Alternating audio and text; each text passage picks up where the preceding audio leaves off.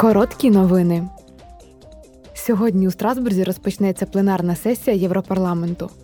Депутати Європарламенту оцінять підсумки конференції ООН зі зміни клімату КОП-27, яка відбулася в Шарм-ель-Шейху в листопаді. Вони будуть зосереджені, зокрема, на прогресі, зробленому у напрямку досягнення цілі Паризької угоди щодо обмеження глобального потепління. Наразі парламент веде переговори з державами-членами щодо пакету законодавчих ініціатив, Готові на 55 у 2030 році. Цей пакет дозволив би ЄС досягти більш амбітних цілей.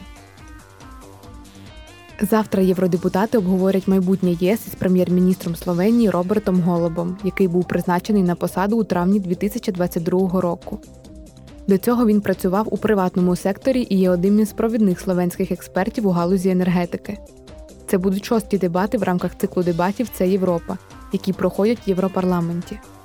Ці дебати дають можливість лідерам ЄС обговорити з депутатами Європарламенту своє бачення майбутнього Європи. Також завтра в дебатах з Єврокомісією євродепутати оцінять перспективи рішення для Ізраїлю та Палестини на основі створення двох держав. Вони обговорюватимуть занепокоєння з приводу небезпечної ескалації насильства в Ізраїлі та на окупованій палестинській території.